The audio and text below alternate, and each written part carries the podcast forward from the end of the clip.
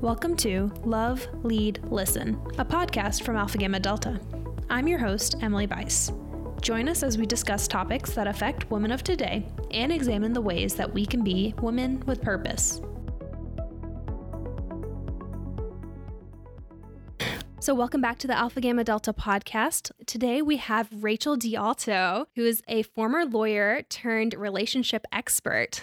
Rachel, welcome. Thanks for having me. Thank, thanks for letting me do this. This is exciting. We're so happy to have you here. So, one of the things you talk about a lot is relatability. Yes. What is that? So, I think people think about relationships when you first say relationships, we think about romantic relationships. But when you really dissect what relationships are, it comes down to so much more than that. And what I found in the last 10 years is that people have become far less relatable. And there's some key components to that that I've really found that that make a huge difference. And relatability is really about our our ability to, to form connections and not just kind of those surface connections, but real connections whether you're talking about romantic, platonic, or professional. So when you you say relatable, mm-hmm. so that is your ability to relate to other people. Yes. What all, what goes into that? A lot. yeah. So there's so many and and obviously there's kind of the broad strokes, which is what I talk about when I speak, and then there's kind of the more deeper dive, which is in my book that I'm writing that'll be out in like 40 years when I'm finally done with it. Uh, but I talk about in the speech that there's really three components, and it's it's all about connection and your ability to connect to one another in a very authentic way. Whereas I, I feel like we put on a lot of masks, a lot of those mm-hmm. filters, whether we're talking about real filters on mm-hmm. social media or filters in real life. And then the way we communicate needs to be looked at and figure out how we can communicate in a way that's most relatable to the person that we're trying to connect with and then inspire. Because at the end of the day, it's cool if we make these connections, but why are we doing it? And what are you doing with all of this, you know, with your skill set? Where are you going with it? What's the purpose of it? So when we talk about relatability and being relatable is that the same thing as like soft skills would you say? Yeah. Oh 100% so that's why i i got into talking about relatability more so than you know i've been talking about romantic relationships. I've been in that industry for 10 years now. And it's really so parallel to all of our social skills. And soft skills are are so neglected yet they're really what's going to make you successful and nobody's paying attention to them. Not nobody but i think we focus so much on let's learn these hard skills. Let's know exactly you know the the facts of what we need to know but not the nuances. Mm-hmm. So you touched on this a little bit before but you were in romantic re- being a professional in romantic relationships. You've been an expert on kate plus date kate plus date and married at first sight. All sorts of fun things. Yeah. How do you get into that? How do you get into like the the studying and just knowing about relationships? I, I fell into it. I was a practicing attorney, mm-hmm. came up with a concept for a dating company, followed that down, and started doing a ton of media. So, 10 years ago, I was starting to do local television and some national television, and had no idea that a dating industry and like this whole love industry existed. And once I started doing media, people started calling me to do more. And then they started calling me to coach. And I was like, I don't know what you're talking about. I'm a lawyer running a company. And I just realized I started working with an occasional, you know, client and went back and, and got a coaching certification and realized, oh my gosh, there's there's so much here. And at the end of the day though, everybody that I've ever worked with, it comes down to core soft skills mm-hmm. more than anything. And not just soft skills, but also self-awareness and confidence and all of these, but they're still all core values and core things that we can work on as our pillars. So again, I just I fell into it. I look back, I'm like, where did the last decade go? I haven't had a real boss. Flies by, right? Yeah, it was 10 years now. It's weird. It's awesome.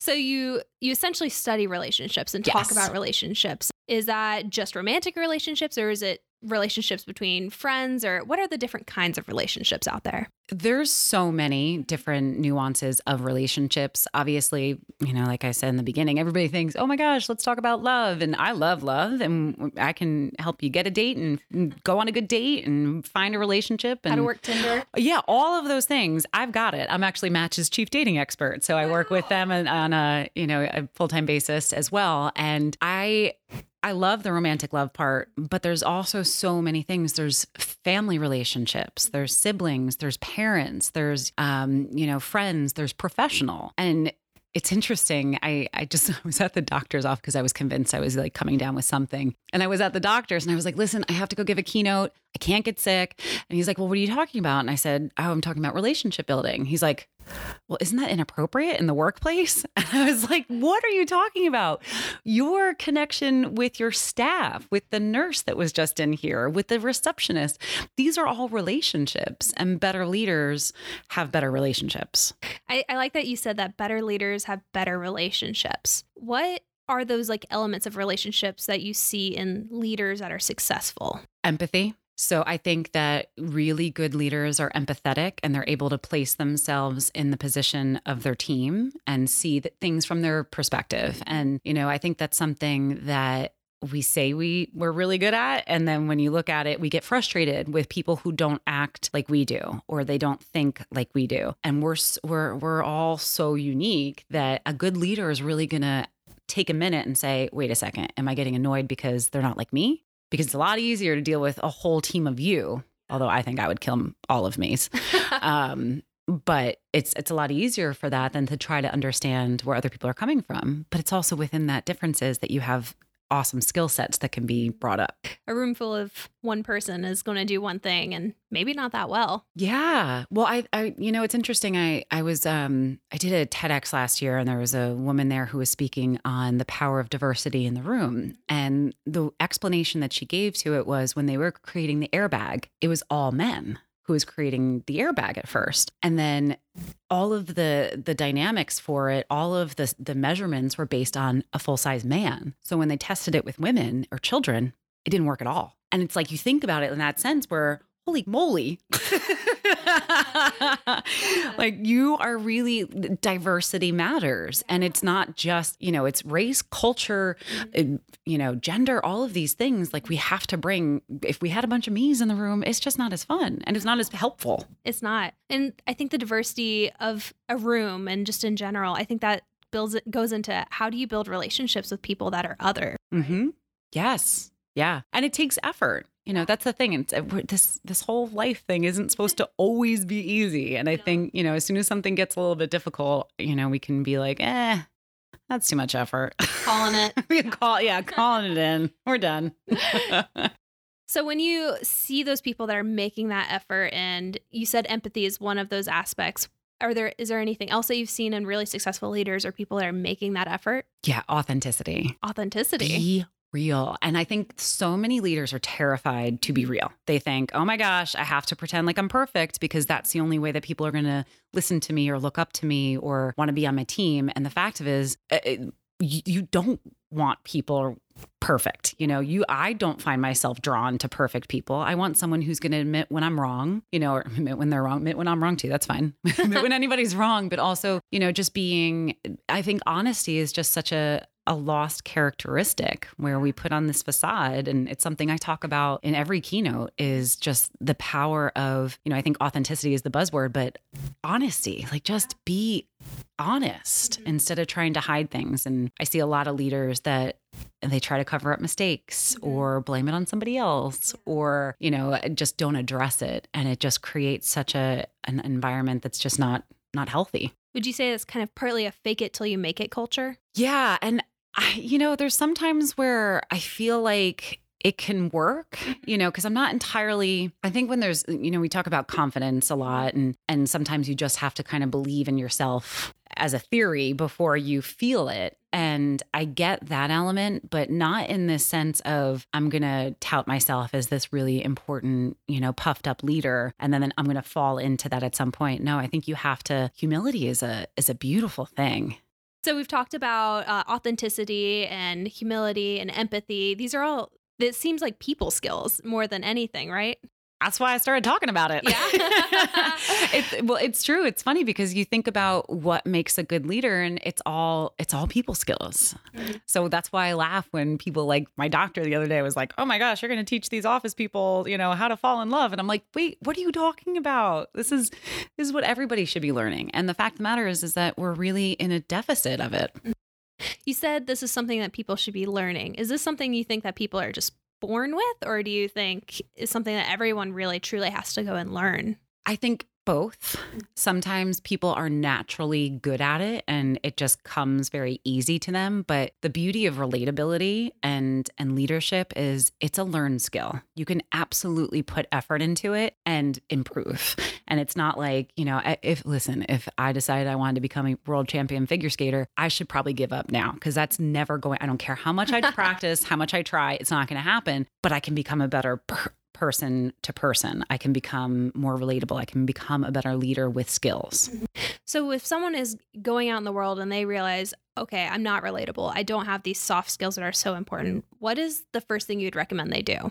The first thing I think is to understand who they are and who they're coming off as. And sometimes I even ask people if you really don't have a baseline of where to start, start asking your friends or family. Maybe you don't have a lot of friends. Maybe you're you have, you know, your family members to ask them, what's your impression of me? Mm-hmm. What am I putting out there? And then how can I start to work on where I see the deficit in that area? Instead of just kind of diving in, be like, all right, I'm gonna learn this and this and this and this. You may have some skills that are already kind of taken care of and you can focus on the things that you know maybe mom is like listen honey you come off pretty negative sometimes or you know you're you're shy and and that's the thing too is like i don't want people to listen think okay i can't do any of this because i'm an introvert or i'm shy and it doesn't it not that it doesn't matter mm-hmm. it just means that you have to change the way you look at it and the way you approach it you mentioned the introvert. Um, I'm kind of interested. Is there, do you see a lot of difference between introverts and extroverts in terms of relatability and just how that interplays with someone's relatability? In the beginning, yes. So, in that instant that you actually start to make the connection, absolutely. I think it's harder sometimes for introverts to start those conversations, or, at, you know, if they're networking or if they're in a leadership position, it's more difficult for them to kind of take control not more difficult, but it's uh it's less intuitive and it might take more energy. But once they get past that initial stage, it's it's all game on. It's all going for it. Yeah, cuz it's a comfort level. Yeah. Yeah. I think that's a good way of looking at it is it, it is a comfort level. I think that also kind of might go into being authentic with if you are an introvert and you're looking at what is my personality? Yeah think just being authentic with those, right? Yeah, and understanding it. And when you're in a situation that's requiring you to kind of come out of your shell or or be more extroverted in that moment, you know, being honest with the person you're talking to, like this is sometimes uncomfortable for me. Wouldn't that make the other person understand you more and feel more connected to you because you felt strong enough to say, "Hey, listen, you know, these are sometimes uncomfortable because I'm introverted." you're right with authentic lead kind of looking into like that authentic leadership and how to just honestly be a human with another person. I think that's one of those I wouldn't say easy for everyone, but it's a good way of just kind of breaking that ice of like this is hard. Yeah. Well, that I mean that's the thing. It's we we think that our leaders should be, you know, bulletproof in terms of emotion and intelligence and thoughts and and it's not the case. It, our, our leaders are all human and your team is human. I mean, unless AI is completely taken over. But until then, everybody's human. So why wouldn't you want to be more relatable? And it doesn't mean a lack of respect. And that's the thing. It's, you know, when you're authentic, when you're empathetic, when you when you do all these things, it doesn't make you less respected. It, it makes you more respected. I feel like that's almost a lie we tell ourselves that we have to be this bulletproof, especially women, where you're I have to be this perfect bulletproof woman. And that's not the reality always. A hundred percent. 100%. I hear it all the time. And it, it is a lot of women because we feel like, you know, we have to kind of step into a, this role and prove ourselves to who? I mean, we're already there. Like, hello, you already got it. So, uh, but, but men too, where I ask people a lot, you know, when we're talking about especially just being honest and authentic, where you know, if someone else is sharing something, they view that as brave. Yeah. But then they think in, in terms of themselves, it's weak. So when someone else shares and is themselves, that's really brave. But when I do it, it's it's gonna be seen as weak. I was like, how does how where's this disconnect happening? It doesn't make sense, right? yeah, like you view everybody else as being brave, who's being honest and authentic, yet you still think that it's it's going to be viewed as weak for you because you're different. No, we're all we're all in this together. I think that's interesting to think of how you view, view others because I, the people I look up to are very authentic and they tell it how it is. If they're having a bad day, will make it very clear. Um, but sometimes it's really hard to look at yourself and say, like, I just need to tell people. Like, I need to be authentic. I need to let others know what's up and what is the reality of the situation. I think getting back to good leaders and relatability with that, that's almost like changing how others view you, right? Yeah. Oh, absolutely changing how others view you and changing the way that you view yourself. Because, like you just said, you know, you look up to these people who are real and yet we still hold back. So we have to keep that in mind. Anytime that you feel yourself kind of putting on a mask or kind of biting your tongue, realize that the people that you really trust and see as as a, a role model are the people who aren't biting their tongues. Yeah. You work with a lot of different people in terms of all sorts of relationships. What would you say is the number one thing that you see people doing wrong? Not believing in themselves. Not believing in themselves? Yeah. I I feel like every every person whether it is professional, romantic, platonic relationships, it comes down to I'm not enough and that is the hardest thing it's it's actually i wouldn't say it's the easiest thing to get over but it's something that if you address it and you look at it and you recognize it and you work on overcoming it it's doable but no one wants to get to that point because it's kind of it's chiseling down from all of the other things that we blame it on when it really comes down to self-worth so when you look at those people that they're not believing in themselves and doing that. What do you think is like at the core of that in itself? Oh, that could be a bunch of things. Yeah. Oh my gosh, it's it spans the gamut. It is, you know, it's everything from family of origin. So, you know, we had some challenges with mom or dad or siblings. It's experiences that's happened, whether it's, you know, some sort of uh, abuse or assault but it's not always those crazy intense things. Like those are kind of very dramatic things that obviously if someone went through it, they're going to remember it. But it could just be a series of things. It could be a series of events, you know, and small little chips at our self-worth that that add up because we allowed it to at that point. Those little chips really get in there. They do. They do, but they can be rebuilt. Yes.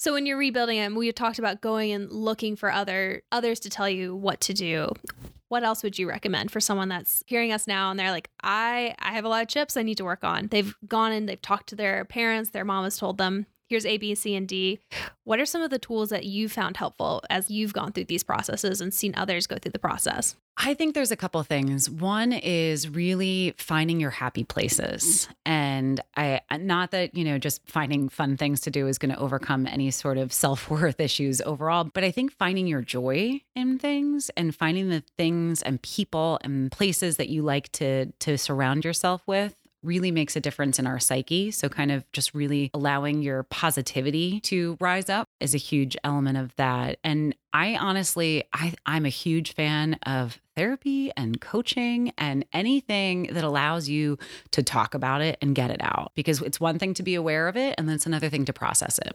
It sounds like with all of this, it's you need to find your happy place and who you are as a person you have to know that before you can share that with others and be authentic. Well, you can still be authentic. I mean, I don't want people to think that just because they haven't found, you know, Zen self, bliss, right? that they they can't do all these other things and be relatable. I think it's all a scale, you know, based on on where you are. So don't hold back of being authentic, you know, just because you feel like you still have some some pieces to fill but you know it's definitely it's a lot easier i have to say when you do believe in yourself and when you do feel that self-worth that you're able to show up in a way that's like take it or leave it. And that is a beautiful place to get to. And unfortunately you know it takes it took me a while. Mm-hmm. so can't just snap your fingers right? Yeah i was like i, I mean i wish but it's part of why I, I do i speak at colleges because I, I always think oh my gosh if i actually listened to what i say now back then it would have been a very different trajectory. I think that's one of those things, especially as a young person or someone that's just entering the workforce and you're looking at you're looking around, you're like, who am I right now? I just left college. My friends live everywhere else other than where I am, all sorts of stuff. And it's hard to know who you are, but I like that you are really pushing that you don't have to be perfect to be relatable.